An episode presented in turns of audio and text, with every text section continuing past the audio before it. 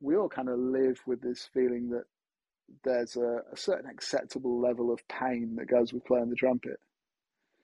Um, but what I've learned over the years is actually that acceptable level is zero. If we're hurting ourselves and we're really like damaging ourselves to the point where it hurts when we cut something or we really feel bruised or battered or whatever that is, we're not doing it quite right. This episode contains adult language and adult humor. Since when have trumpet players ever been considered adults?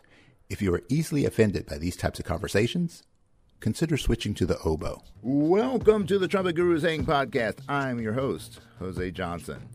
My guest for this episode is Brian Davis. Brian is paying it forward.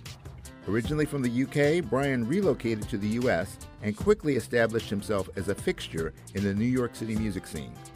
But things haven't always come easy for Brian, and chop problems forced him to seek out the help he needed to become a more efficient player.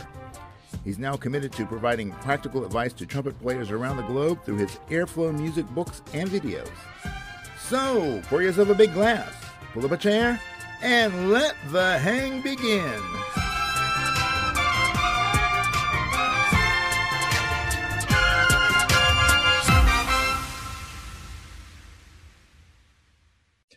All right, and welcome to another exciting episode of the Trumpet Gurus Hang. And I am joined by Mr. Brian Davis. Brian, how are you today, sir? Very well, thanks, Jose. Great to be here. Hey, man, it is an absolute pleasure to to get to to meet you. I have I've heard you're playing, certainly have done it, and I've seen uh, a number of your uh, videos on the uh, on the Airflow uh, YouTube channel and uh, definitely want to talk about some of that stuff because uh, yeah, I'm, I'm, fascinated by by all discussions, uh, uh practice and pedagogy. So uh, mm-hmm. let's we're going to dive into that, I'm sure. But um, yeah, I, as we were talking in in the the pre-hang, the pre-hang hang.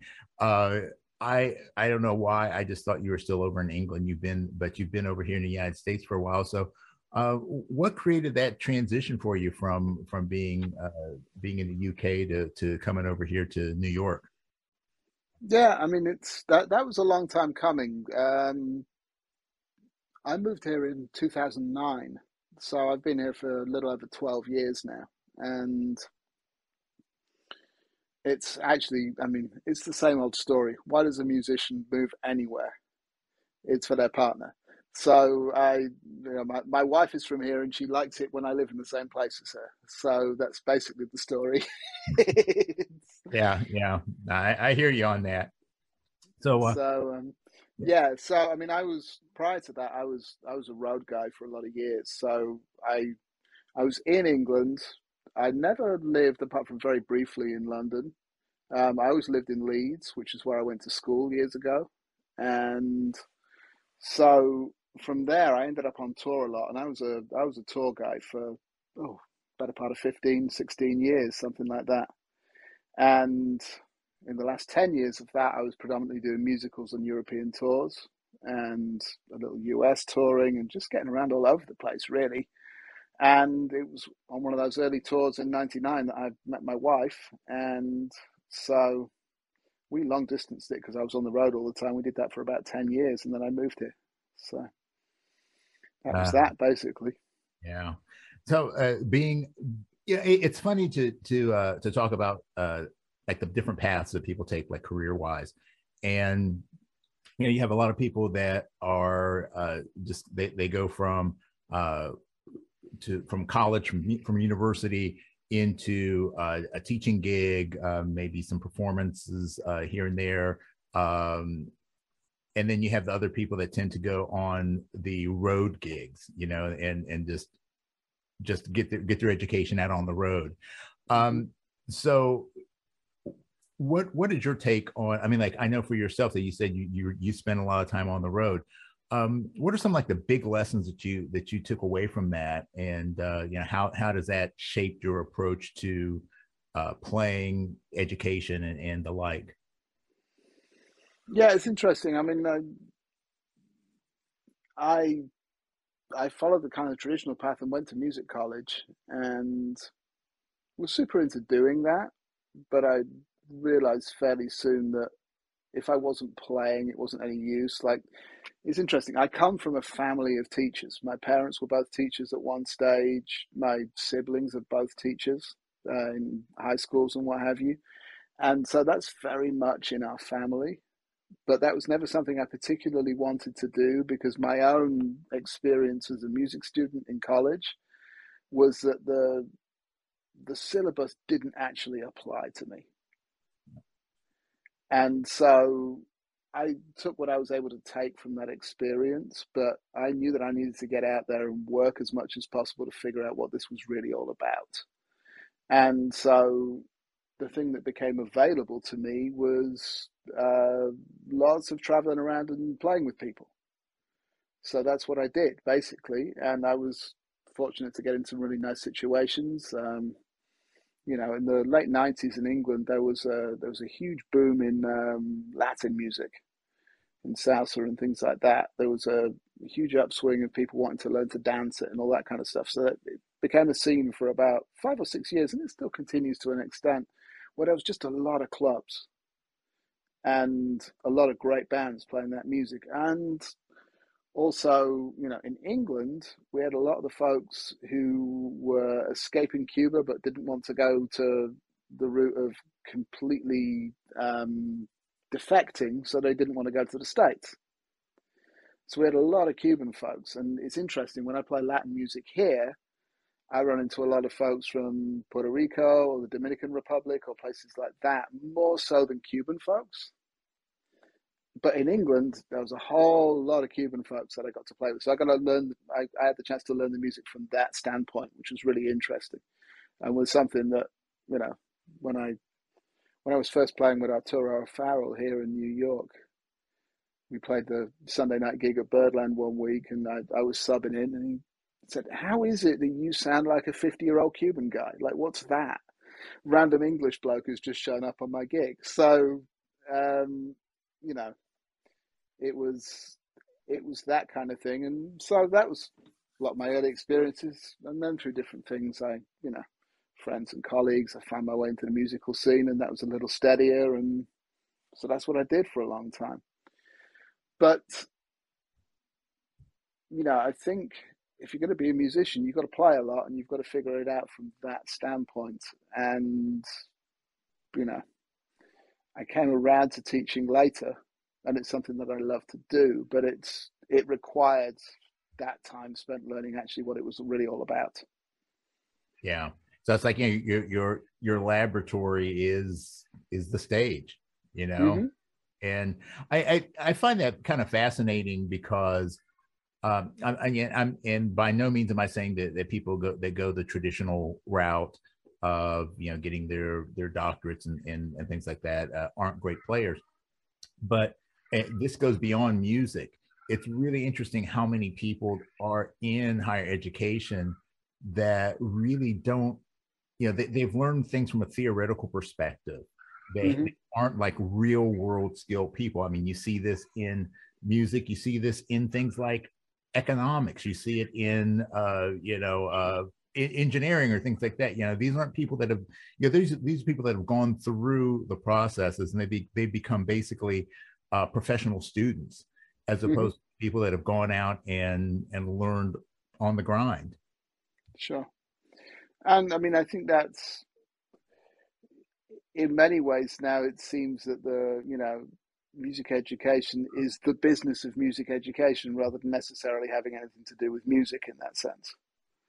If, you know, if that makes sense at all. Oh, um, yeah. You know, and so people learning to play from a certain standpoint, but I mean, I'm in New York, and so you know, people move here all the time and they show up on gigs and things like that, and you get to see the people who've played before and the people who haven't. Yeah. Like out in the bandstand, and it's a very different experience, and it's very telling sometimes. Sometimes people show up and they sound killing straight away, and sometimes they sound good, but they don't know what they're supposed to be playing contextually. And I think it's the context that you get from the fact of doing it and the fact of actually performing as opposed to just showing up and playing your notes. Yeah. Yeah, it's like the difference between uh, the the mindset that you have to have on the bandstand and the mindset you have in the that you can have when you're you're in the studio. Mm-hmm. They're they're two different things. Uh, you know, you, granted, you have to be on on both of them, but uh, for sure, undoubtedly, you, I mean, you've got to be able to show up and play, or you're not going to go ask, get asked back. Yeah. Um, but there's you know there's a certain amount to, to be said above and beyond simply just being able to play well for being able to perform well and make it seem worthwhile on the gig for the audience because that's who we're playing for ain't that the truth so you know we've got to kind of show up and represent for them as much as anybody else right right and it's also the you know it's the interpersonal stuff mm-hmm. you know and absolutely i mean it's yeah, you, I mean, you get asked back. You got to play well. You got to play well enough, but um, you know, also you've got to be nice to be around, or people don't want to see you again. You know, right. it, it's the number one rule of life. You know, for want of a politer expression, don't be a dick. It's the number one law. and unfortunately, too many people break that law. yeah, I mean, and some people, you know, are more aware of that fact than others. Yeah, we've all done it at one time or another. I'm guilt as guilty of it as anybody, but I, you know, I try to do better than that, and you know, make it a pleasant situation as much as you know a good musical situation. Mm-hmm. Yeah, yeah. The the um, the grind of live playing, and, and I guess this is going to be a, a good transition into you know this kind of weaving in the the current situation as it is in, in the world of, of professional musicians um you know there, there's a certain there's a certain level of uh benefit to being on that that regular performance schedule um mm-hmm. you know you're you're i mean your chops get stronger you, you know your endurance gets better you're you're you know getting stronger to a point but then there's mm-hmm. also that uh, you know, if you're overplaying or you're, you know, you've been in some some bad rooms and you ended up blowing your chops out, that you have to figure out how to maintain yourself and be able to make that next show, uh, even sure. though you're blown out. Uh, and those are the things that, that you only learn through the experience of being out there.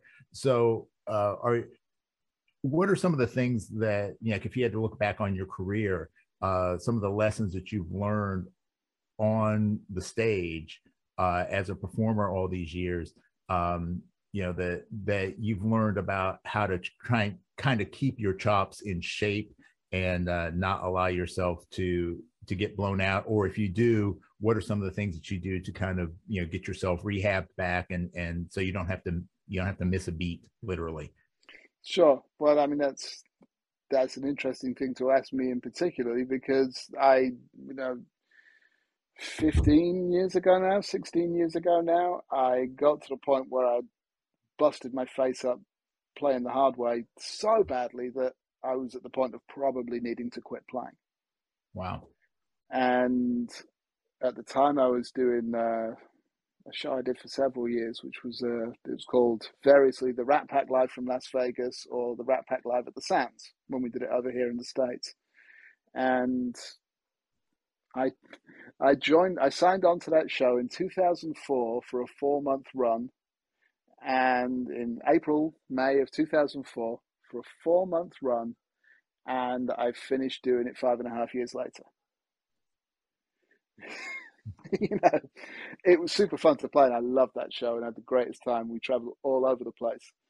But um, when I started out, I was the second trumpet player, and after a couple of years, um, elevated to being the lead player.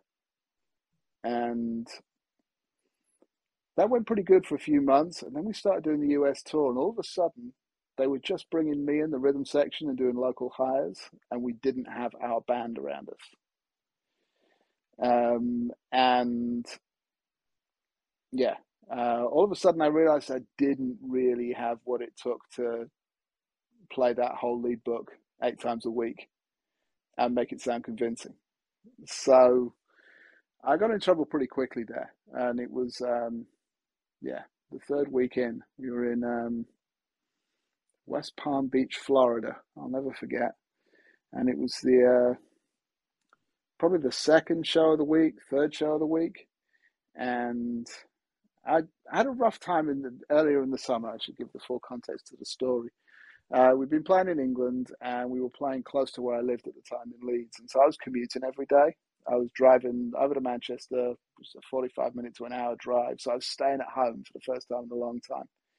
And we're playing our eight shows over there, and then we were playing somewhere else nearby the following week. So I was I was home basically for the better part of a month. And because I showed back up, everyone's like, "Oh, great, Brian's back. We can do all those projects we've been putting off because he's been gone for so long."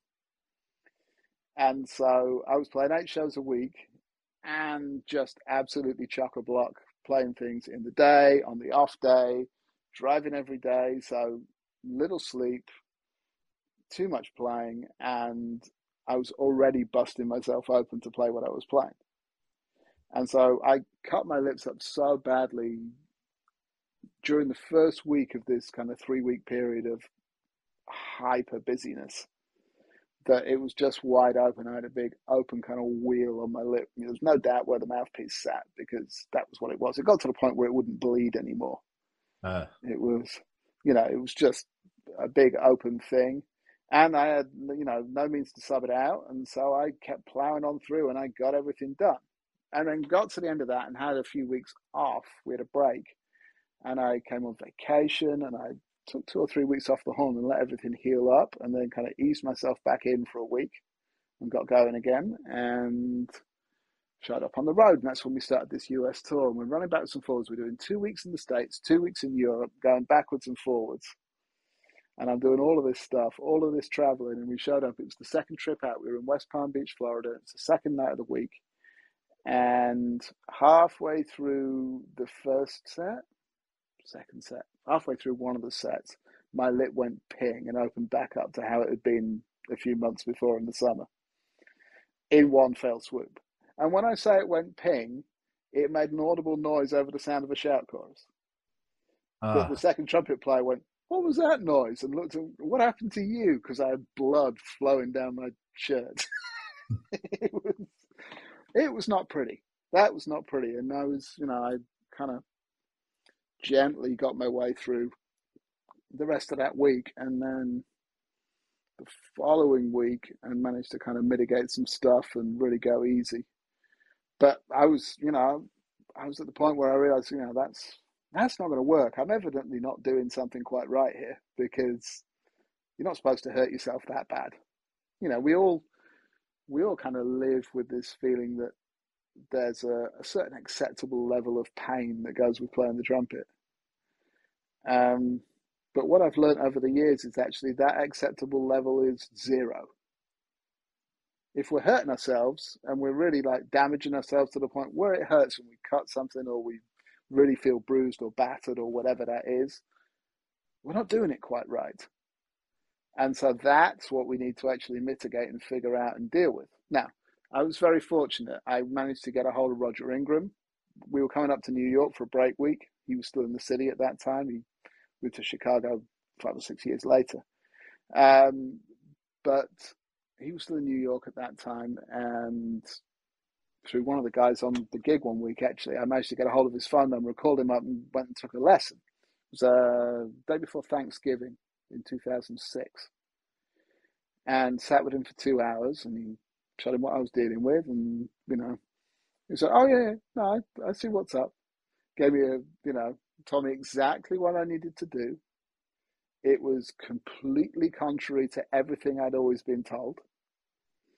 Um, but I needed to hear it, and I knew that I needed to hear it because I was in such bad shape. And that's the thing. Sometimes with those things, you need a convincer to realize that something's not right. I had two convincers. My face was in really bad shape and it was really upsettingly painful to play. And then I sat in a small practice room in a studio in New York with Roger Ingram four feet across a small room from me, pinging double D's in my face with that extraordinary characteristic sound of his. And I was like, well, yeah, that, that'll work. I'll do that. That'll be fine. Yeah. you know, and so I was really in a position to want to take what he had to say to me on board and really actively try it. And it worked really well for me. So, you know, when I went back to see him, when the road took me back close enough, it was about eight months later, I showed up. He said, Okay, did you practice everything? You know, and I said, Yeah, sure, I've been working on it. It's been going real good. You know, thanks. Okay, show me. And he's like, Oh, you're the one who actually did the work. Look at that you know, because as I know for myself, sometimes people aren't ready to hear it. And so you hmm. say, this is what you need to do. You know, if you deal with that, everything will start to work out better for you. And they go, no, it's too different. Don't want to. And they stick with what they were dealing with before. And so, you know, some improvements may get made, but others don't. I was in a position to need to do that.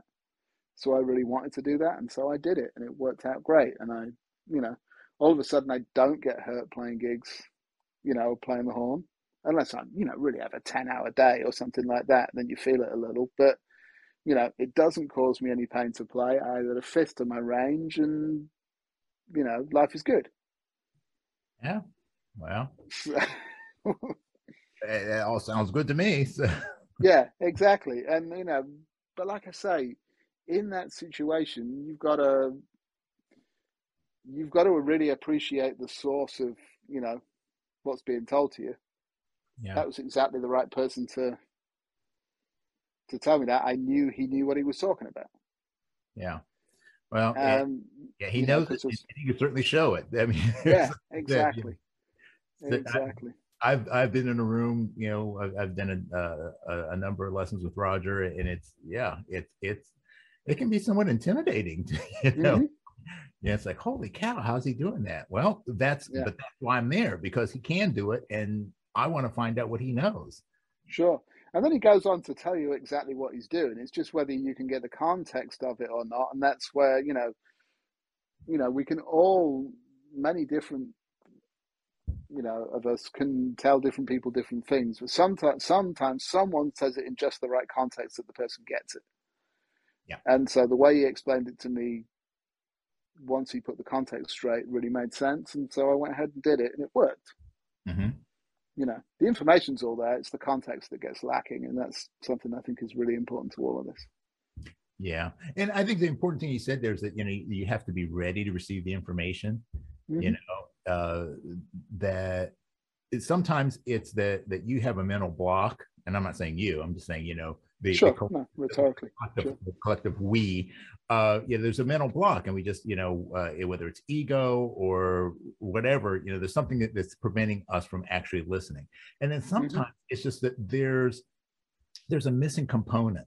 You know, all the all the information is, is being presented, but there's a concept that we're just we're just not quite we haven't caught on yet. And it's like a jigsaw puzzle. And once that one piece is put in, then everything else falls into place. And it's like sure. the world just opens up to you. So mm-hmm. yeah, that that's really cool. Um, yeah, I mean, I'm a big believer in um, like the the in terms of like change when we when we need to create change, we either do it through uh, change by default or change by design. Change by default is when the situation dictates that you must change. So mm-hmm. in the mm-hmm. case of us players, you know, when some when when shit goes wrong, that's when you got to change if, if you want to yeah. keep playing.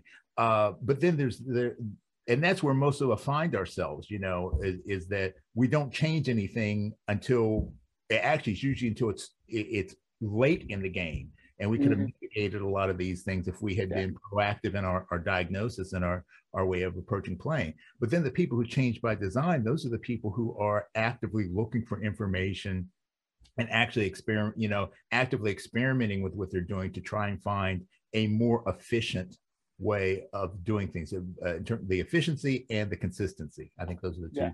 things. So, I mean, do you find yourself in, in that kind of world now that you've gone through this, uh, you know, drastic change that you had to do? Or are you kind of uh, very conscious of of trying to find, you know, subtle ways of tweaking what you do to to make sure that you stay on top of your game? Yeah, I mean, absolutely. It's it's interesting. I mean, I I keep coming back to the word context, but even before that time, I mean, I I knew that there was obviously a better way I could play, and I'd done that for years and years, and I was actively following, you know, really checking out different methods and things like that and talking to different people as I went around and, you know, taking lessons with folks or talking to colleagues on the bandstand and all that kind of stuff and really actively trying to do something better and getting tips where I could find them. But until it was put in the con in the context of the fact that what I essentially didn't understand what I was supposed to do with was breathing and how air was supposed to work. So everything I was reading and learning was through the lens of my fundamental misunderstanding of what that was. So it worked to a certain extent. It made me stronger here or more flexible there or something like that, you know. But then, once I got turned on to what I was supposed to be doing with my air, everything slotted into place. And I was like, huh, that's what everyone else was talking about all this time. You know, so I'm always dealing with things like that, and I'm always checking out different people's methods and you know different parts of the pedagogy and all that kind of stuff to try and figure out how I can make myself better, how I can better contextualize things for my students. You know, find a different way to coming around coming around to it if someone isn't understanding what I'm trying to get them to do. You know. And so I'm constantly messing with that stuff that's what I do all the time. Yeah. So who who are some of the people that have uh, have had these kind of profound influences on you? I mean, obviously Roger is one of them, but who are some of the other uh, people or, or methodologies that, that have kind of been either the big part of the puzzle or those little keys that that unlocked uh, unlock the the knowledge that that was kind of like you said uh, was out of context. Well, I mean, it's a lot of it is working with the the various books and things like that.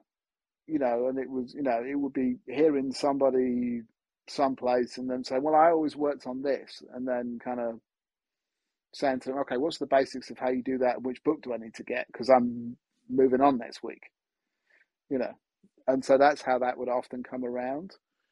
Um, but I mean, some of the other influential people in that regard. I mean, I had, I had great tips at, at, one stage when I was still back in college from the great Derek Watkins, who came through to do a workshop at school, and you know, I was actually checking out the, his signature horn on the on the trade stand. You know, trying to play some high notes because I still fancied myself as the the high note guy, even when I didn't know what I was doing. You know, back in those days. This is again mid '90s or something like that. And but I'm sitting there and I'm trying to play a double high C, and I get a tap on the shoulder going, put the second and third valve down and don't blow as hard. And it's Derek, you know, listening. You sound all right, but that's why you're not doing it. And I mean, I didn't get so much more information than that from him. I didn't really until many years later have a chance to talk with him at any length. Um, but that was an important thing because he was one of my heroes growing up. He was the he was the man as far as we were all concerned in, oh, in yeah. the UK. You know, one of the greats of all time, and you know, very sadly missed now. He's been gone now for a number of years, and you know, I I still hear that sound when I play. You know, that's the kind of the pinnacle of my early experiences was hearing what he sounded like, both on records and live. He was an extraordinary influence. But then, I mean, there's other influences over the years. Uh, Brian Lynch is a close friend of mine, and you know, I've learned an enormous amount from Brian in the, uh, I guess it's probably almost 30 years that I've known him now. I, I met Brian when I was working as a stagehand at my small town jazz festival when he came through with Phil Woods in '92. So, you know, I've known Brian for a long time, and I mean, his thing is much more about uh, approaches to playing jazz and different music and things like that. Some chop stuff as well, you know. But he's an absolutely. Have you had Brian on the podcast yet? I'm sure that would be really not. interesting. I have not. I, I I need to get a, I need to get connected with him somehow. So oh, we can we, we can make that happen. I'm sure that would be that would be really valuable for everybody. Um, you know, so he was another extraordinary influence, and then just different people that you work with as you go around. You know, I've, I've had occasion to, you know, work a little with Roger. I've had occasion to, you know, meet and talk with oh, so many people. You know, we played we played the show in Los Angeles, and I had uh, Rick Baptist and Dan Fornero on the bandstand with me for two weeks. You know, and they were very kind to me and took me around to do the kind of trumpet sites and things like that and see some sessions and I got to meet a lot of people, in, you know, including Wayne Bergeron and like great Warren Luening and Ewan Racy and all kinds of people like that through those connections. Mm-hmm. So, I mean, it's all those experiences. Sometimes it's just snippets, but it sets you off on a path and re-engages the the interest, so you start looking at things again.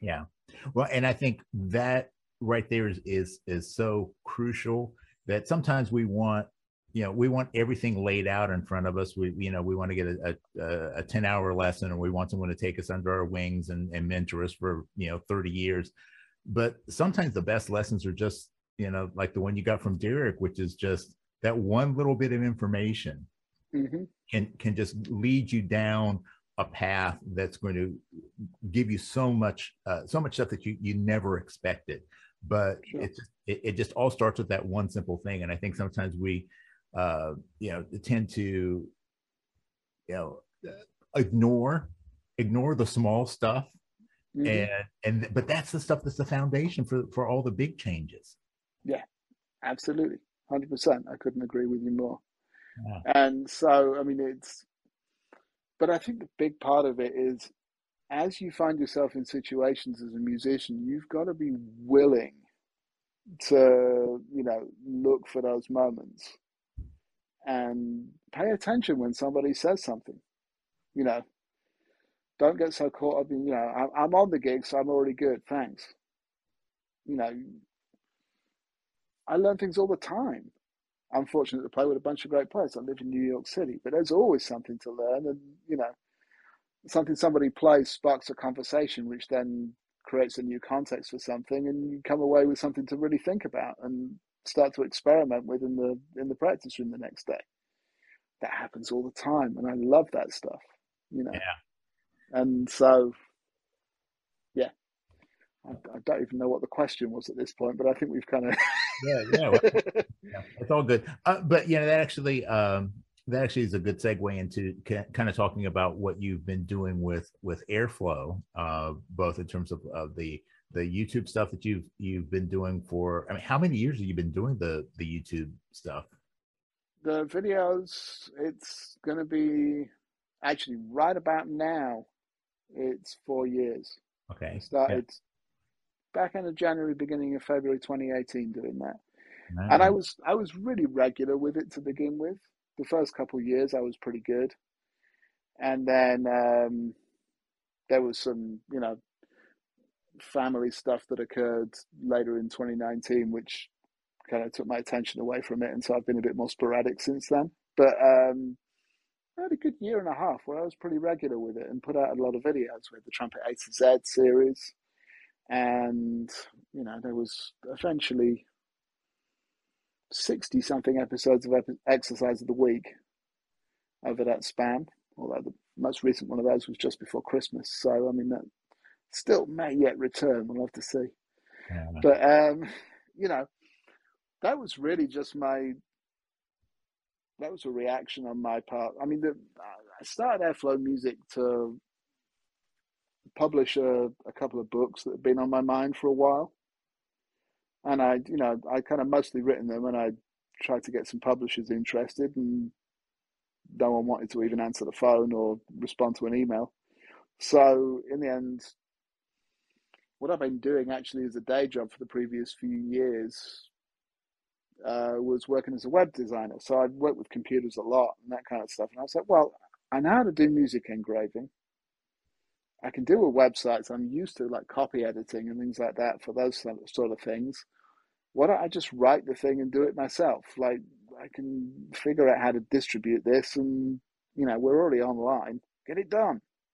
And so that's what I did in 2017, and that's when Combination Drills, my first title, came out. And you know, that that did pretty good, and some people liked it, and people still like it, and they, you know, sells all the time. You know, here and there. Not never going to get rich off trumpet books, but it's you know, it puts some useful information out in the world, and it's always available to people.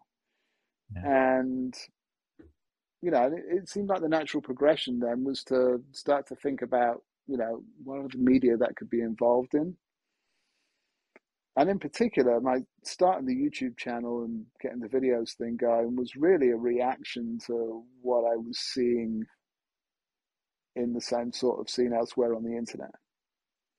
There was a, you know, a certain subset of folks who shall remain nameless who were, you know, really causing a lot of trouble with things they were posting about how the trumpet worked. And so I thought, well, you know, not only is the information just largely incorrect, at least from my standpoint. But also, I think there's a much more pleasant way we can deal with presenting it. So that's what I set out to do, and that was that's what that was about, really. You know, just trying to be a little bit straightforward, present a little common sense, hope that you know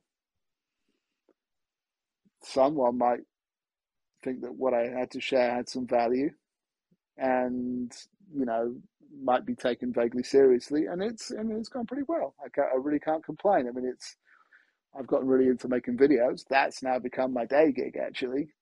You know, particularly during the pandemic, I predominantly became a video editor, doing uh, virtual performance videos. Mm-hmm. So the skills transferred, and that found me into something else that I now do as well. But it's just interesting how these, you know, little things you become interested in just lead you down a different path and make you think about something slightly differently. Yeah.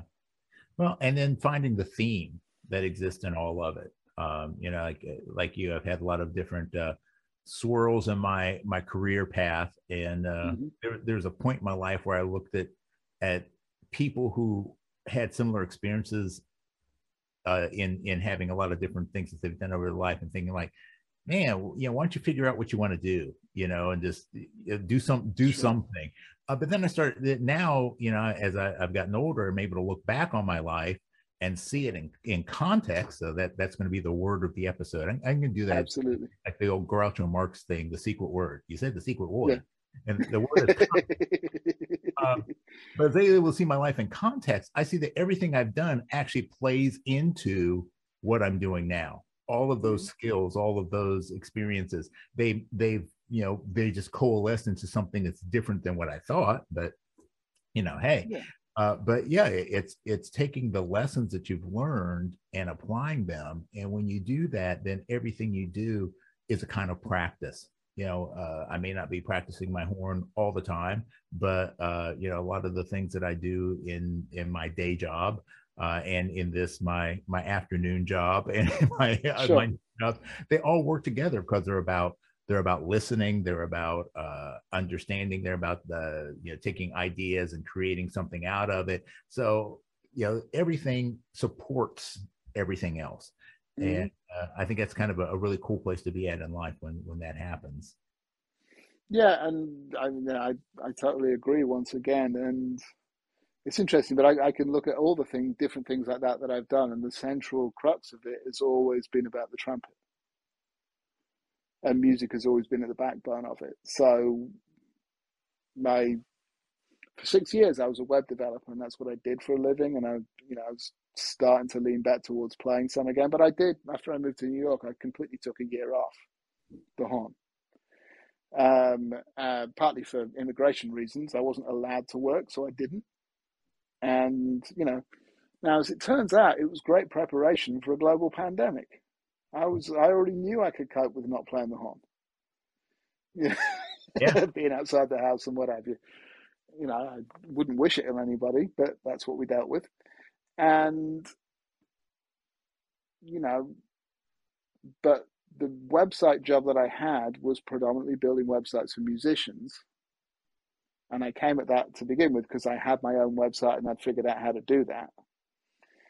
And then I remained good at it because I had the musician's work ethic of showing up and actually doing some stuff and caring about what I was dealing with. and also, you know, I understood what musicians needed on their website because I'd had one for so many years. So again, it, it brings that context back to it, and yeah, I mean, it sits at the heart of everything that happens. So you know, some people will look at me and say, "Oh, that's the guy from YouTube," who you know, now in the greater world of YouTube, that's a small niche of people who would say that. But even so, you know, without even being aware that I, you know, I'm fortunate to play with all these great bands and do all this great work in New York and on the road now. But some people know me from that and then wouldn't think ever that I would teach or do anything else. Right. You know. So the trumpet's always in the middle of it. I'm not sure really what I do do either, you know. oh well. you know, I was uh, I was looking at your your your books and um your it it seems like you have a a uh, an obsession with odd time. So uh, your your uh, your your text your technical studies uh, that that you did uh, your takes on on Clarke. Um, what what has driven you to use the odd time, uh, the odd meter as a uh, what what do you see as being the benefit of that, uh, and you know why why does that why is that theme appearing in in your work? It it started because I was, you know, the exercises originally, the original exercises were written because that was the, the deficiency in my own playing. I ran into a couple of situations where I found myself way out of my depth, even though I figured that I had no reason to be way out of my depth because of a fundamental lack of familiarity with playing in five. You know, and it was as simple as that to begin with. And then I realized that, you know, on, on, a different occasion, I'd really sucked at playing in seven. So I was like, well, maybe if I did this more, you know, I don't think twice about playing or reading something in four or three or two. You know, why is it that we don't, you know, deal with these other things in quite the same way? You know, why don't we have that familiarity? No, it's down to repertoire and it's down to the music that we tend to listen to, of course. You know, but by the same token, there's no reason it should absolutely throw me for a loop to encounter a 7 8 bar in the middle of a 4 4 chart. But it does. And I bet for most of it, it does at some stage. So that's where that came from. And also, it's the twisted technical studies in particular, they're all variations on Clarke 2, but they're all in 7 8. And that was. Um, that one was actually born on a on an Ellington band tour in Japan in early 2020. Um, because I was sitting in the hotel room, jet lag, trying to practice, like falling asleep to myself playing Clarke 2, which I really wanted to do, but I was so zoned out on it because I played it for so many years and it was always the same. And I'd already created all kinds of variations of key centers and tonalities and directions and playing it upside down and backwards and forwards and things like that, you know, that maybe more familiar. I was like, what can I do to this to get the exercise that like get the work in, but keep my brain engaged? It'll help me get past the jet lag and it'll also just help me be a bit smarter about this. I was like, okay, let's figure out a version in seven. And it falls so awkwardly for me mentally to play those things after 30 plus years of playing in the regular way, you know, that I still practice those on a comparatively regular basis and still struggle with certain ones. And so I think there's something to be said for that, just, you know, changing it up just that little bit, just to make it a little bit more interesting and keep you engaged with it rather than it becoming a kind of mindless pursuit of, I must play these seven pages of stuff you know, we can all become a little drone like in our practice sometimes. Yeah. Yeah. And, and that's, it's kind of like the, the blessing and the curse of the main, the way the, the brain works. You know, it's like, mm-hmm.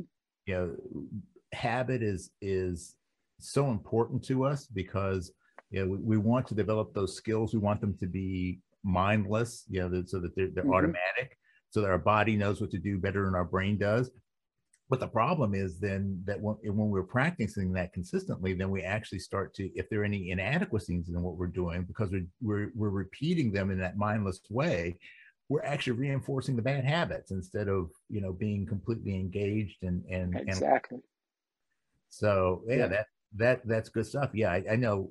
And it seems like uh, Clarke, Clarke too t- tends to be, I mean, it seems like everybody plays Clarke too you know it, it seems that that's like you know but i've i've seen some really interesting takes on the clarke method uh, pat harbison uh, did a, an entire book on that uh, like a, mm-hmm. a, jazz approach to, to the clarke studies and um, uh, scott belck uh, has some, some interesting things that he's done with uh, like taking clarke clarke 2 patterns over rhythm changes in different keys and uh, mm-hmm. it, it's it's really it's it's taking that that thing that we all know and hate uh, and, and, then applying it in a in a way that, that that we don't know and hate yeah exactly i mean then you know, as I say to people fairly often, there's, there's a re- there's a reason that the classic methods are the classic methods for the most part. And again, it comes down to context. We may not always realize what it is, but we know that it's good for us if we get into doing it. The Clarke technical studies in particular are fascinating to me because it's, for my money, it's the single most perfectly organized book in the entire literature. The way he builds you up through different things to expand what you're able to do just in that book is absolutely fascinating.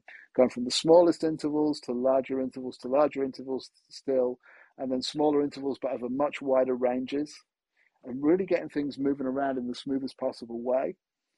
It's really, you know, telling about, you know, his approach to his personal playing and, and what he was able to accomplish. Because, I mean, now these occasional recordings of Herbert Clarke playing things surface, and he was extraordinary. You know, we kind of figured he must have been because, you know, it's the Clarke studies. But he really was an extraordinary, extraordinary player. And so, you know, and maybe, you know, maybe that was news to me because of the generation I'm a part of, and maybe, you know, a generation older knew that because there was more people who personally knew him that's entirely possible. And that's my own kind of slightly younger person's take on that. Because I'm, you know, in my late 40s as opposed to any older. And, you know, I know certainly from some of my slightly older students that they, you know, may have studied with Claude Gordon or somebody like that who was a direct disciple of Herbert Clarke. And therefore, you know, there's more of a lineage there. Mm-hmm. But yeah, it's just interesting. Another day is here and you're ready for it. What to wear? Check. Breakfast, lunch, and dinner? Check. Planning for what's next and how to save for it? That's where Bank of America can help. For your financial to-dos, Bank of America has experts ready to help get you closer to your goals. Get started at one of our local financial centers or 24-7 in our mobile banking app. Find a location near you at bankofamerica.com slash talk to us. What would you like the power to do? Mobile banking requires downloading the app and is only available for select devices. Message and data rates may apply. Bank of America and a member FDIC. but, but for me, you know, if you were to have one trumpet book to work on that you could get pretty much everything you need from, only with the most minor of variations, it would be the Clarke Studies.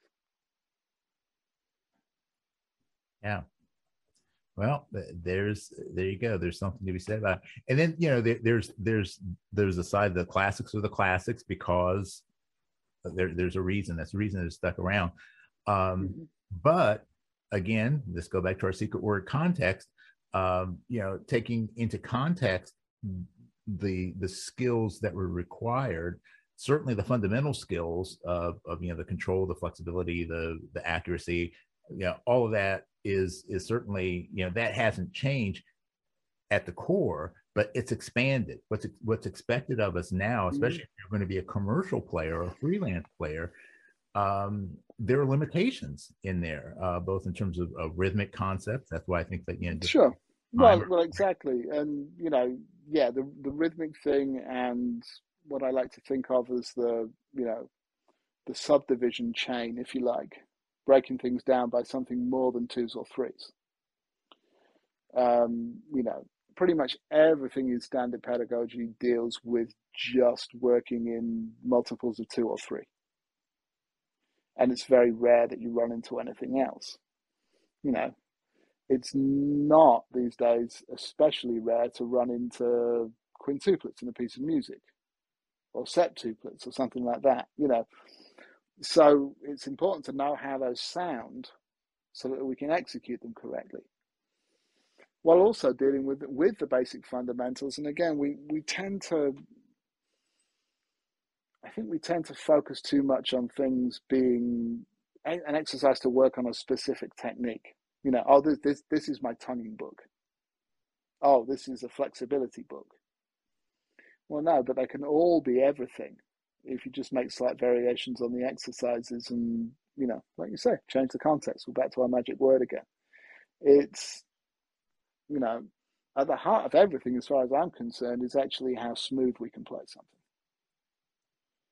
And that's the thing that I focus on when I'm working on things is making sure that my smoothness in transition, both from note to note and across an entire phrase, is where it needs to be, while getting the necessary accents and what have you out of it. And that goes whether I'm playing in, you know, the low register or the high register or anywhere in between. I've got to try and play that with as music and that's what we need to try and get out of it in the end. We come back to context there, you know, of course, when people come for lessons, what's the thing they ask most about? High notes, you know. But they never ask, you know, how do you play a high note? You know, I, need to play a high F in the course of this lyrical solo. It never comes from there. It just comes like high notes. We're back to our context thing. It's, you know, that's what's always lacking. And so it gets to be interesting. So, I mean, t- changing things to bring it all around into odd meters and things like that is just, you know, bringing that familiarity with things into the into the things we work on so we're a little bit more adaptable and a little more capable when we run into different situations i think your you know your thoughts about you know the the requirements of what we might have to do as a freelancer are absolutely spot on you know there's more stuff we're potentially called upon to play these days than there ever, ever has been. Yeah, and you know the, those demands. Um, I, I think the yeah it requires a tweaking. It doesn't mean that we throw out Clarke and Arban's, uh, you know, Schloss. absolutely not. Yeah, yeah. It, but it's it's taking them out of the context that they were in and putting them into the one that we're in right now. Mm-hmm. Sure. Although, to be fair, with Clarke in particular, if you actually, you know, not you personally, but if one actually reads the instructions, a lot of that stuff is actually there about how he intends for you to expand what's on the page. That's particularly true in the setting up drills, which is another great Clarke book. You know, he will actively have you build up to the point of playing these, you know, extended chromatic figures all the way up to high G and beyond, if that's what you need to do. And, you know, if you actually get that far and remember to do that, it's fairly common for us to take Clarke 2 and slur it and tongue it. But we're supposed to do that with all of those things in that book, if we really get into it. Now, I'm as guilty as anybody of not doing it. But, you know, at least I know it's there. Yeah. True enough. True enough. Um, so with with your um, with your approach, we because I actually was just uh, before we started this uh, the session, I was I was checking out your video about uh, you know the the connection, uh, you know the your approach to what you personally focus on in your your practice is, is kind of your your mantra. Uh, so that that smoothness, that connection. Um, when you're when you're working with someone uh, and you you see that that is a major issue. I mean how what is one way that you help to put that uh, that thought into a, a, a way that that that person can grasp and and get a hold of and, and start to work with? Well i mean it, it, it partly depends on how well you know the person you're dealing with and what they're, you know, some people will react to dealing with things in a certain way, and some people want to be more conceptual, and some people, you know, with some people, you just say, you've got to really play it slowly. and figure out what that is. And, you know, those kind of crunches in the way we may play through something are indicative of the fact that it's just never happened. But, you know, some people need to approach it from a more conceptual standpoint and, you know, oftentimes it's about getting your breathing and your support correct, and that fixes a lot of the stuff. And then when you come back to it, you have a new context on practicing it. It's interesting. Uh, I know you talked to Peter Bond recently, and someone I know a little bit from New York. Um, I actually met him when he was first putting his book together. He called me on the phone one day because um, he was in the singing trumpet in the in the middle of the book there somewhere there is a small gallery of people's embouchures and i'm among the people in the book. Because basically he was in josh landress's shop in new york and was like okay i need local pros to get their embouch pictures that are ambushes like who am i not thinking of? And josh or one of the guys said have, have you checked brian? And he was like i don't even know who that is looked me up, got my phone number off of Josh, I guess, and you know, called me up and said, "Would you be interested in coming doing this?" And so we got to talking, of course, as we're sitting in the little practice room, and he's taking a couple of snaps of my chops as I'm playing, and we realised that, you know, we have almost exactly the same concept in terms of what we're dealing with with our approach to pedagogy you know, and it's funny because the Pete's singing trumpet methodology seems so alien to so many people. But that that's where I came from because when I was a kid, before I even started uh, playing the trumpet, I was a, a singer, and I took voice lessons for several years as a kid. And I didn't realize at the time, but it was with a you know a fairly serious retired opera singer. So I got some, you know, I got some good stuff there that I never really, again, contextualized until much later. But it did inform my, you know, a certain amount, and I got kind of steered away from it in certain ways because it isn't the common approach, particularly to breathing and things like that, as we, you know, as we tend to be taught it. But it's absolutely what I do now, and I think it's spot on because that that whole thing of supporting like we're singing as opposed to blowing and letting everything collapse is absolutely what we need to do. Now, oftentimes, to come back to what you were talking about, you know, if we're trying to get that smoothness happening, it's due to a lack of support. And so placing some version of that, getting the student to do that and find that space where they can take a good breath, have a lot of air, realize they don't need to use it to make a lot of sound if they can take that into the trumpet, it's going to be enormously helpful for them. And it will fix a lot of those things straight away, just with a little, you know, slight revisiting of the exercises to make sure that now you realize, okay, because I'm doing that, I don't need to make this huge movement with my lips here or something like that because it's now being taken care of. That's an exaggeration to try and fix a problem that doesn't need to exist. You see where I'm going? And so it, again, it really depends on the context of the student, their approach to learning things, and where they're coming from. If that stuff is already in good place and they're, you know, they're not going through something as smoothly as I'd like them to, then I'll probably just get them to play it slowly because that will probably help them figure that out. But it may be indicative of a larger problem. Or, you know, problem's a bad word for it because it's not necessarily a problem, but I think you see what I'm saying. Yeah. You know, it's yeah. Well, it, it's interesting because um, you know we as trumpet players definitely fall into that desire, and and a lot of it has been uh, it, it's become a necessity as the way music has changed. Uh, the higher, faster, louder. Mm-hmm. Uh, you know, uh, yeah, if you are going to be a freelance player and you're doing commercial music, uh, you, you are going to have to be able to play higher, faster, and not necessarily louder, but at least loud enough to be, you know, sure.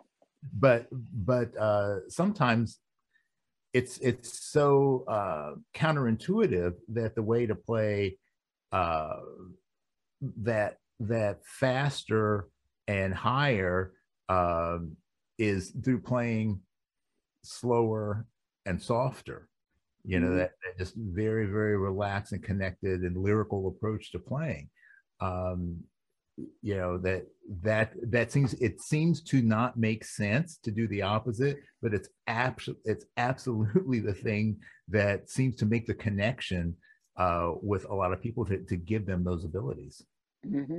well i mean it's that's absolutely it and it's you know it's a measure of efficiency because the more we try to take something to an extreme, the more prone we're going to be to exaggerating some kind of part of the process in order to just get it done. And the more we repeat that, the more we're going to keep that exaggeration in what we do. So we're wasting energy and we're not getting it done in the most efficient way. It's, I mean, the the kind of obvious elsewhere in the world parallel to that is martial arts training which I know is something you've been involved in at some time. And I mean, if you look at things like Tai Chi, those are seemingly very gentle movements, but they're incredibly precise movements. And that's what people are, you know, dealing with. And so I imagine, even though that's not something I've really dealt with a huge amount personally, but I imagine that there's got to be a certain amount of that in a kind of more fast moving martial art where sometimes you're going to take those movements and do them real slow so you measure out exactly where everything's got to go. Am i am I, is that reasonable or am i wide of the mark there? Nope nope nope nope nope. Yeah so actually after you know teaching tai chi for you know 30 years uh that that's one of the things i always found is that people mis- misconstrued the idea it's like you know why are you moving slowly well you're moving slowly so that you can be in each moment that you can pay attention to every detail and you can get it to the point where then you can move fast because if, and yeah. then i would always often make my students you know do things fast and they freak out like just don't think about it being don't think about going faster just take the space out between each movement you know mm-hmm. don't you know just just let it let it go and yeah. uh it's it's amazing how much faster you can move because you've taken the inefficiencies out of your movement. So yeah, um, exactly.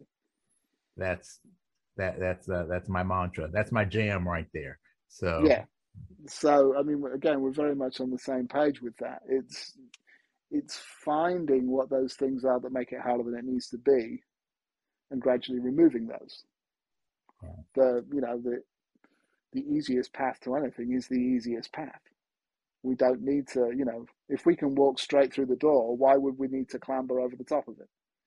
It's, but we'll find a way to do that from time to time, you know. Or we could open the gate rather than climbing over the wall. Is maybe a better way of saying it. Yeah, yeah.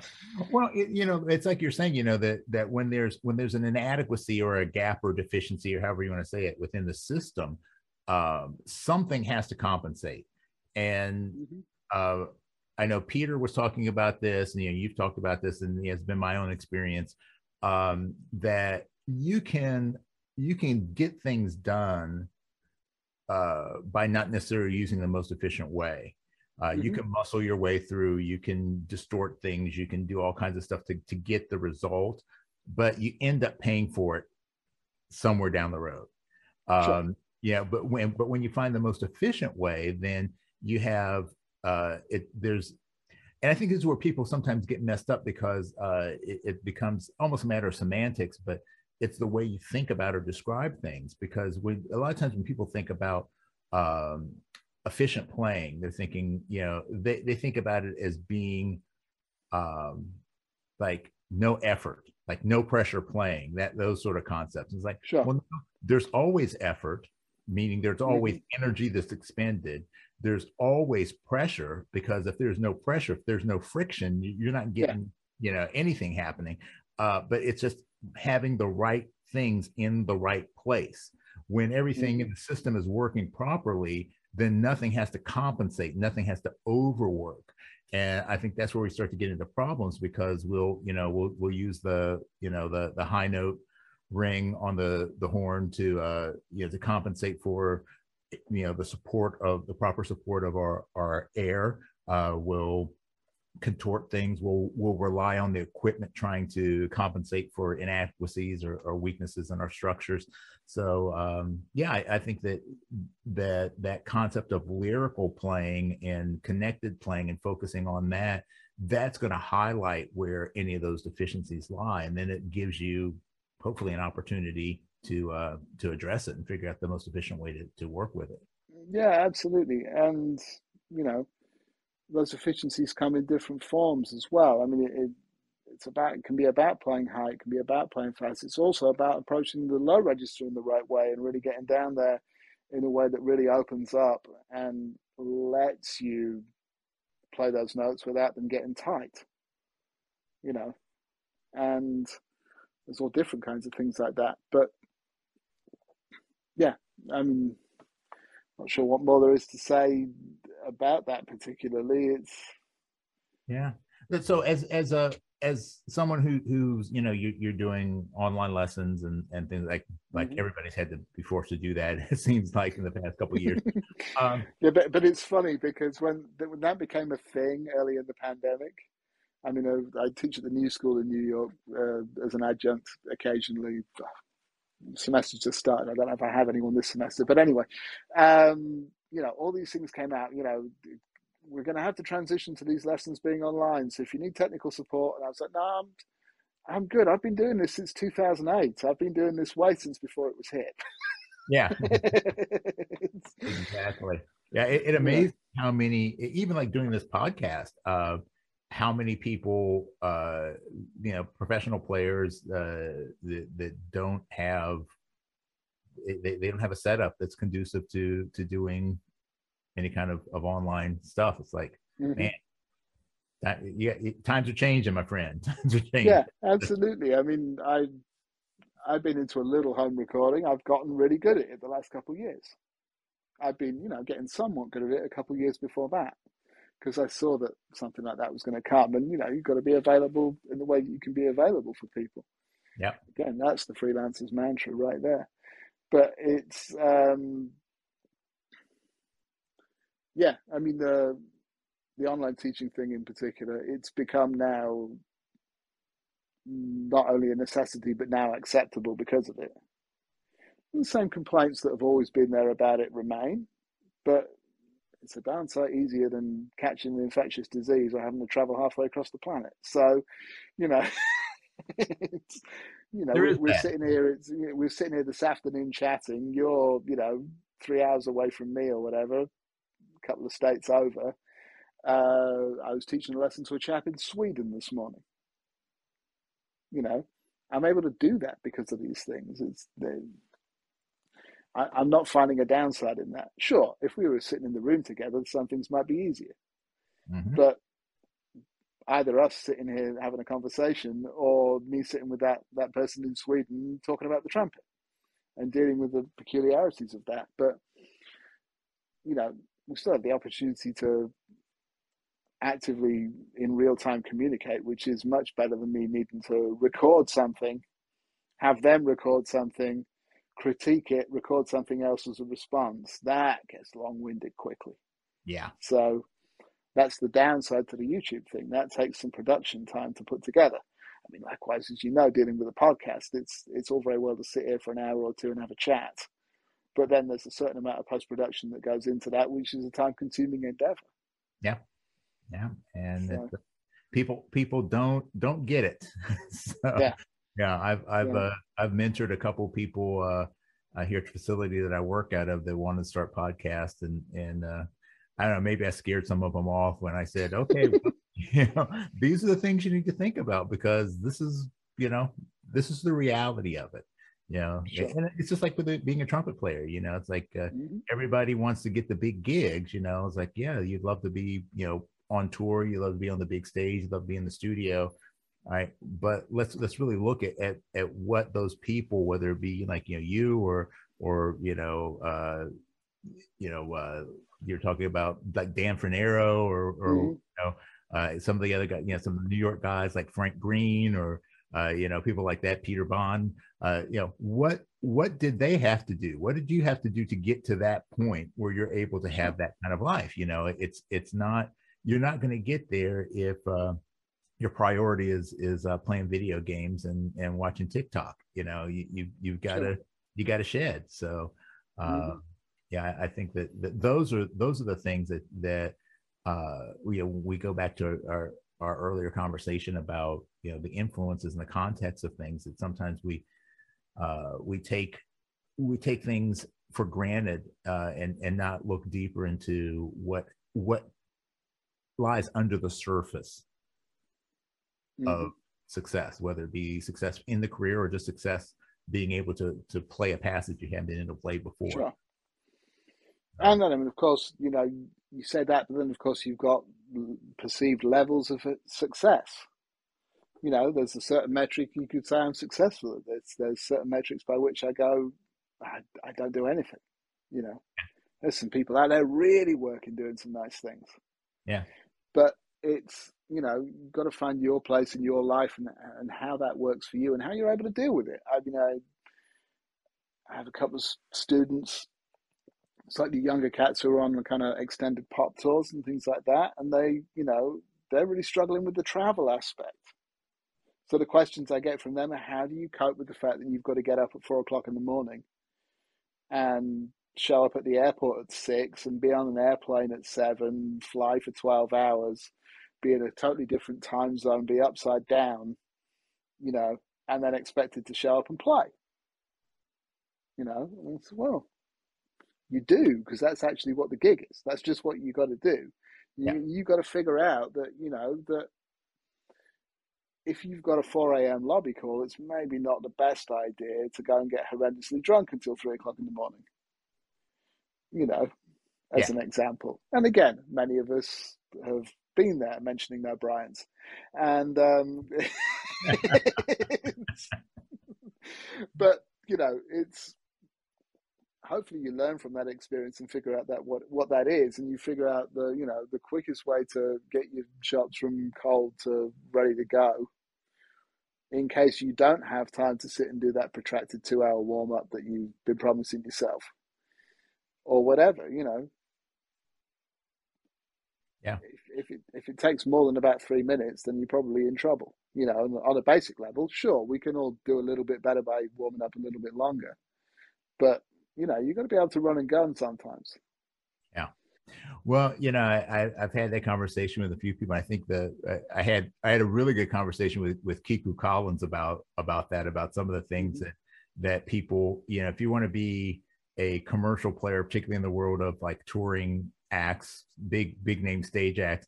Uh, here's some of the things you should think about, like you know how to learn choreography, how to how to uh, you know yeah you know learn, learn how to you know try out your shoes before you hit a gig you know you, and, mm-hmm. you know all all those little things that you know, you don't learn in school yeah sure. and and it's uh, like you said man yeah how how do you manage doing those those 4 a.m lobby calls well you know those that's the stuff you learn from experience that's those those are the the the road lessons that you learn and i think that that those are some of the most valuable ones, uh, especially for the the musicians who have had a uh, you know a sustainable career doing that.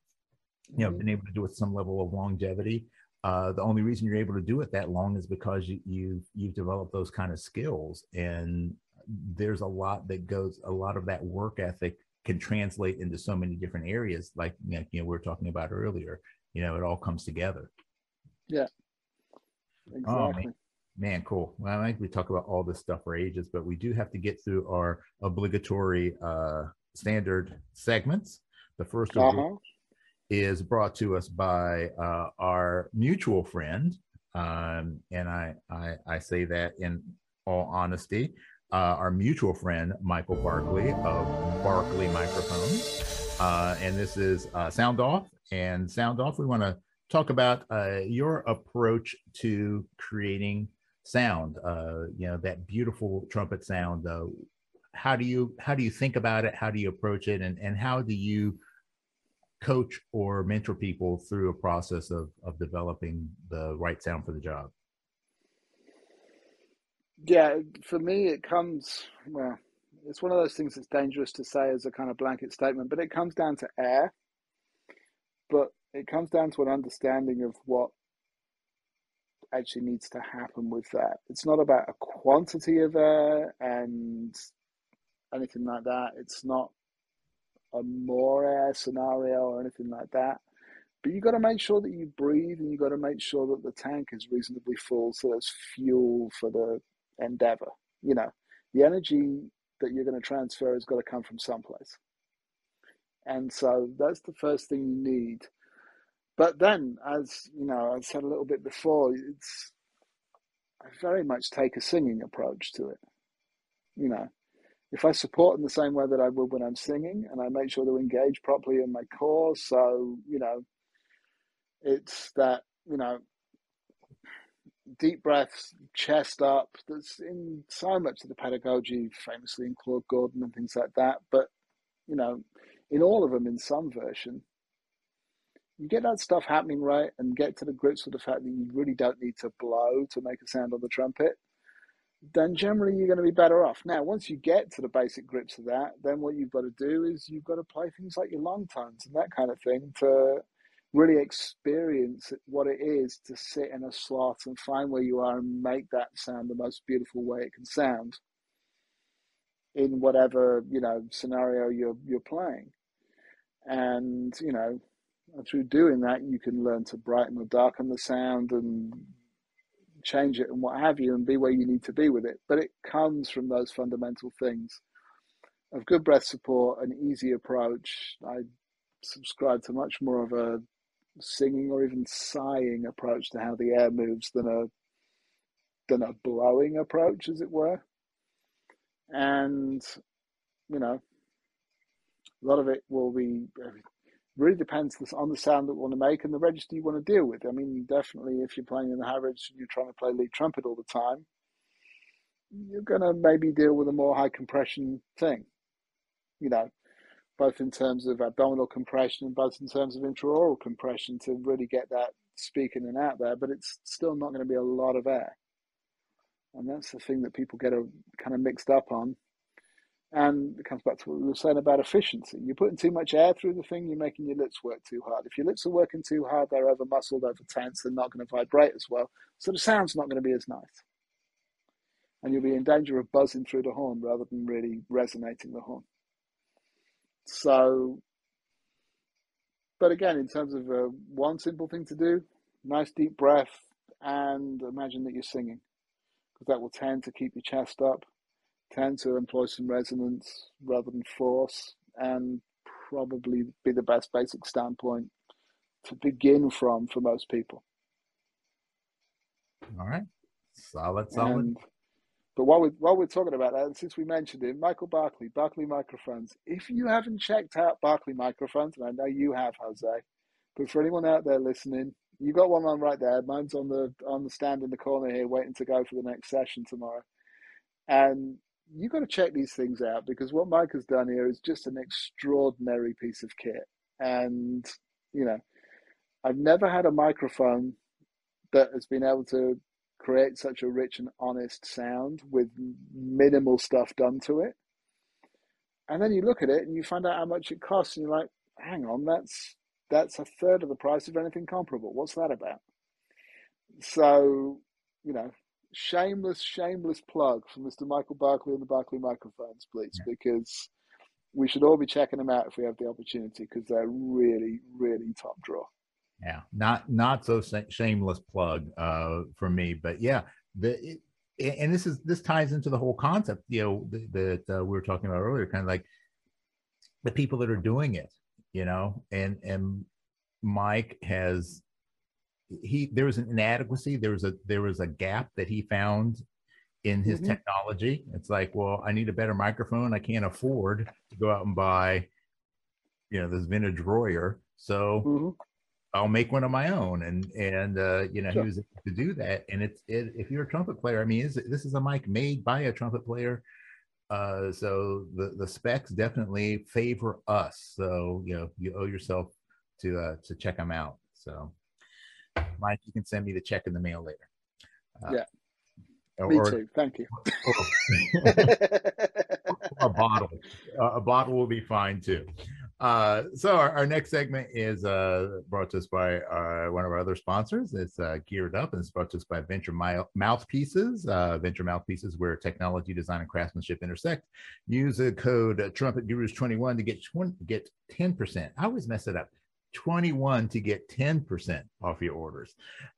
So, Geared Up is about gear. Obviously, you know, we trumpet players love to talk about gear, but, you know, in true trumpet gurus fashion, I don't want to really dive into what you play as to why you play what you play. You know, what what's your your mindset in terms of gear and the role gear plays in uh, making your sound uh, as lyrical and smooth and connected as possible. Yeah, it comes down very much to balance for me. I want to, you know, the horn that I play, I've played for 10 years. It happens to be a Schagerl James Morrison, uh, the the Meister Trompeter series, the, like the actual artist model rather than the JM1 or JM2. I went to Schagerl just on a whim basically one day because I was playing in the next city. And one of the guys in the shop that I knew came by and said, Would you like to come by and check out some horns? So I went there with absolutely no intention of ever playing one of their horns. But I went and I picked it up and I tried it. And they were really trying to strongly sell me on a different model as well. As, Actually, as it happened, they had, you know, something new that was out and they were, check this out. We think this is the latest and greatest. And James's horn was a year or two older by that stage. And I picked that thing up and I was like, no, no, no, no, you don't understand. This is coming home with me. And, you know, we'll, we'll figure out how that works and what the peculiarities of that are. But this is what's happening today. So it's, but the reason for that was that, you know, it played in such a way that I found an instant improvement in the the color palette I was able to get out the sound.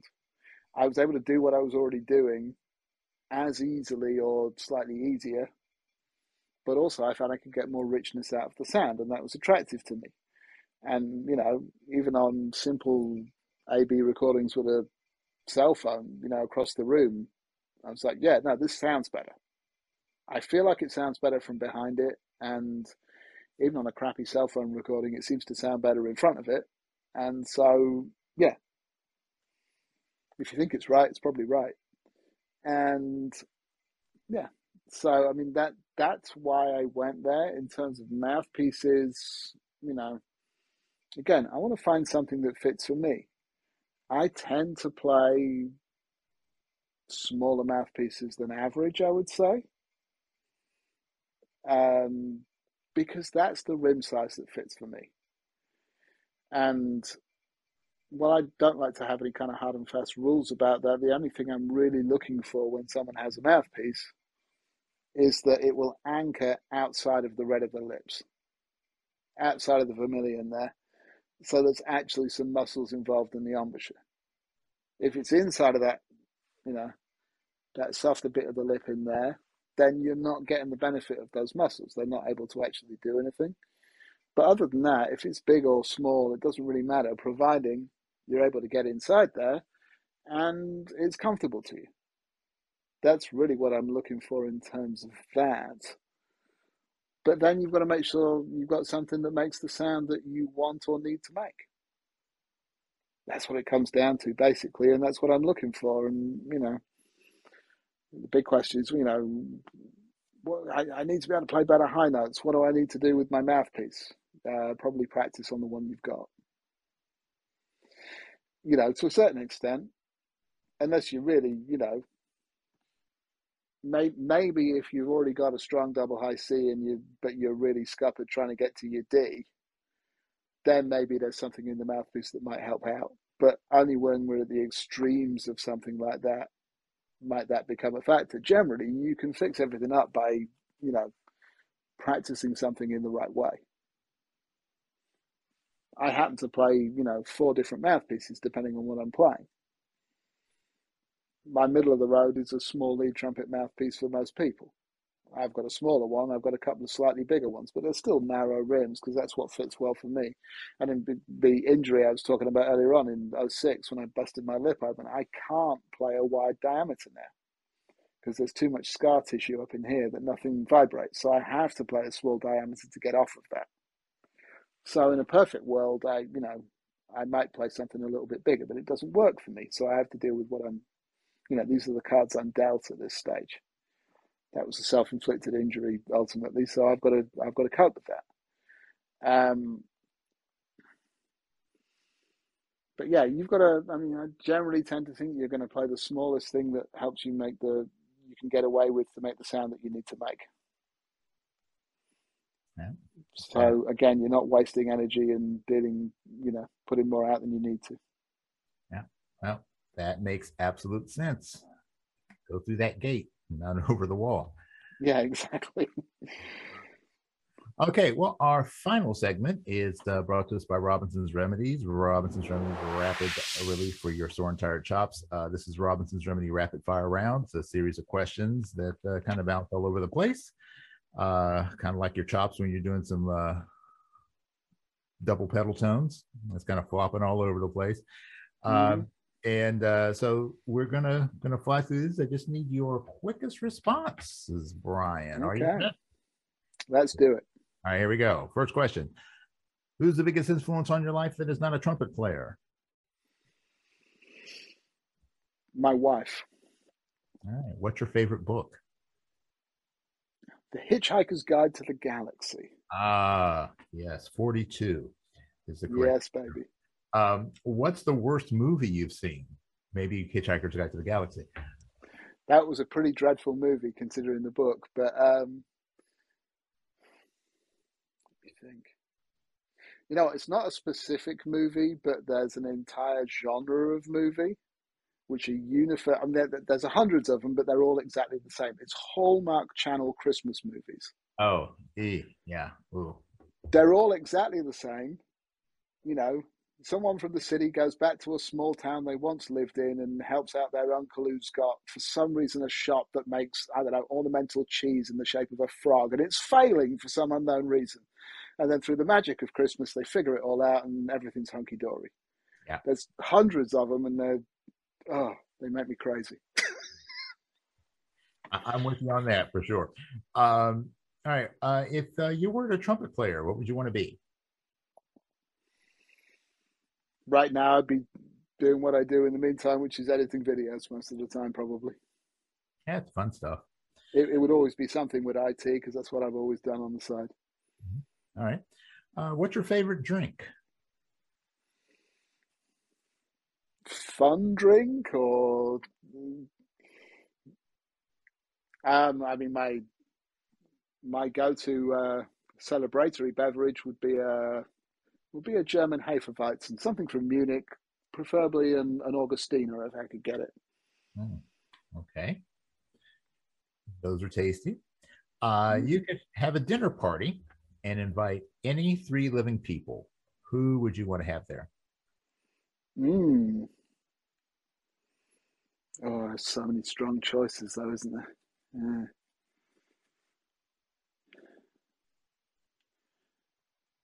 I think definitely high on the list would have to be Stephen Fry. I don't know if you know who that is. Oh, I, I know Stephen Fry. Yes, English comedian and author and writer and actor and presenter and what have you. But I, there's a chap I could listen to read the phone book. So you know, that would certainly be a thing to actually, you know, such an erudite conversationalist as well. I think that'd be really fascinating. Um, let me see. Who else will we get? Hmm, three people.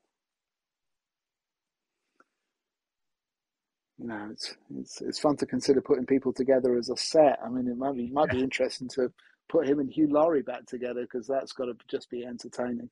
Oh my gosh, yeah. Um, so that might be a thing. You know throw Rowan Atkinson in there, and then you've got the trifecta. Well, That's true, but then you're never going to get a word in edgewise. Yeah. So, not that you'd necessarily want to, but it's uh, yeah, um, somebody for them to actually debate something sensible with. Um, actually, yeah, I'd, I'd, I'd go with uh, former President Obama. I think that'd be really interesting. Yeah. Okay. Cool. Uh, and uh, you have three additional chairs at the table. Uh, you can have any three people from history. So any three people no longer with us. Ah, now we get into the good stuff. Now you see, I'd, I'd, I'd be stuck. I'd be. I think I really want to add Douglas Adams, who wrote the Hitchhiker's Guide to the Galaxy, to that mix because partly I'd be putting him back together with all his old friends, and partly I, you know, I think he'd be a fascinating person to talk to. Um, but then outside of that, I would be tempted to take it in the realm of trumpet, you see, and have a chance to actually check out some of the, the thoughts of people. I would probably go Herbert L. Clarke and Carmine Caruso. Hmm. Okay. Wow, that sounds like a very interesting dinner. That's it's going to be two interesting dinners all at once, really, if we're honest. But uh, uh either way. Yeah. all right. Next question: lacquer, plated, or raw?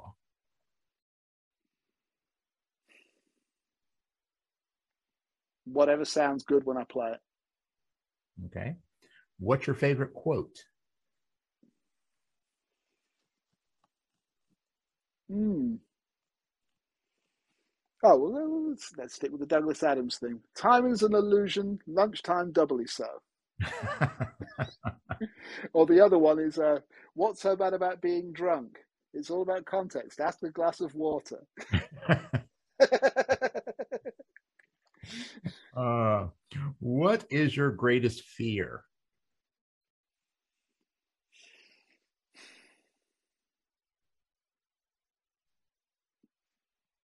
Probably being unable to play, like having an injury of some sort that removed that. Uh, you could be granted one superpower. What would it be?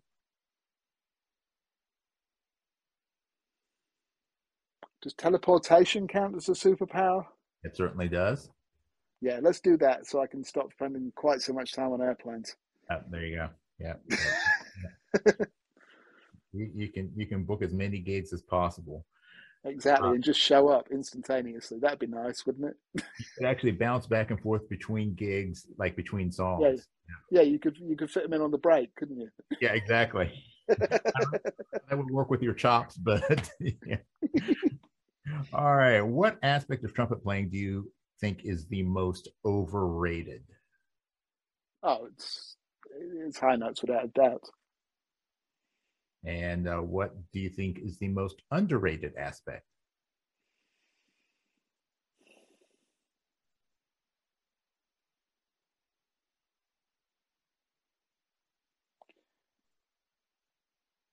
Um,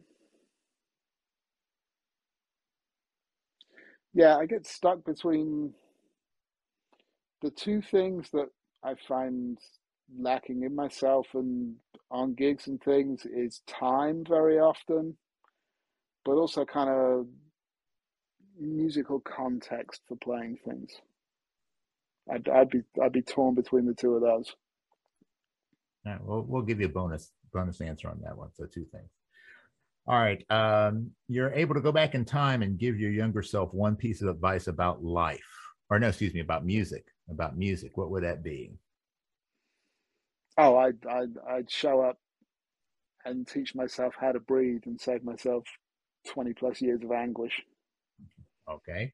And uh, you're going to give yourself one piece of advice about life.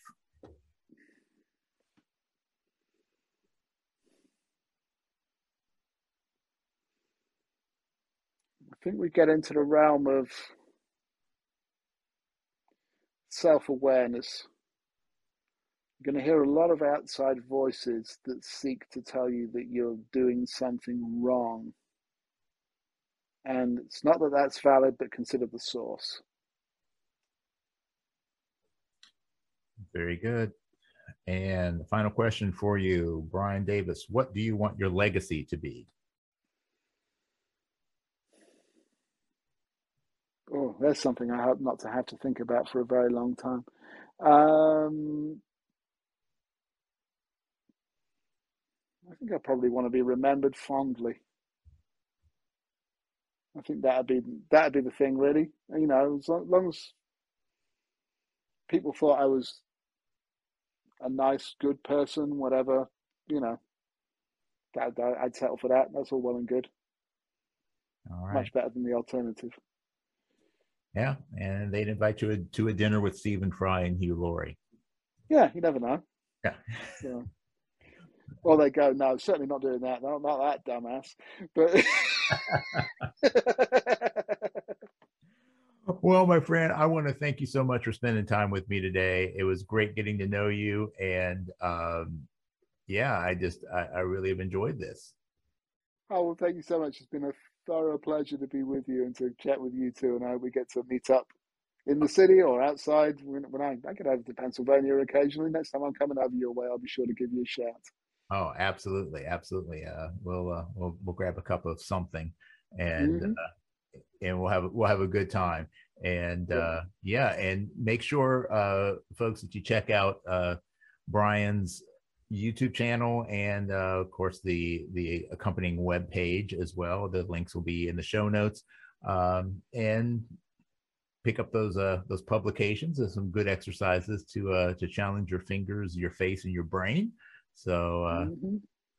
that's that's what it's all about. So thanks for joining us for this episode of the Trumpet Gurus Hang. Make sure that you like, subscribe, share all those wonderful things, and uh, you know we we love doing this. And if you have a suggestion for a future guest uh, besides Brian Lynch, uh, since Brian's already got that covered for me, uh, but if you have a suggestion for a guest you'd like to see, hit me up. If you have any questions, comments, please. Uh, I try to read and I try to respond to everything. So uh, I really appreciate you, and uh, this is as much for you as it is for me. So thank you all very much. And as always, peace and slide grease. We out. Thanks for hanging with us today. This podcast is all about creating deeper connections through our mutual love of music and the trumpet life. Make sure you subscribe to this podcast and also like and share this episode with a friend. We want to see the hang grow for show. Please support our sponsors and consider becoming a personal supporter of this podcast as well. Remember, for less than the price of a bottle of valve oil a month, you can keep this podcast moving smoothly. The Trumpet Gurus Hang is recorded at the Candy Factory, a co working space and social club located in Lancaster, Pennsylvania. Jose Johnson is the executive producer. Post production editing is by Mitch Bowers. Our opening theme song was composed and performed by Lexi Signor, and our closing theme music comes courtesy of The Greatest Funeral Ever. Incidental music is by Ethan Swayze and Jose Johnson. Graphic design by Ann Kirby of the Sweet Corps. The Trumpet Gurus Hang podcast is produced in collaboration with the So Good Lancaster Media Group.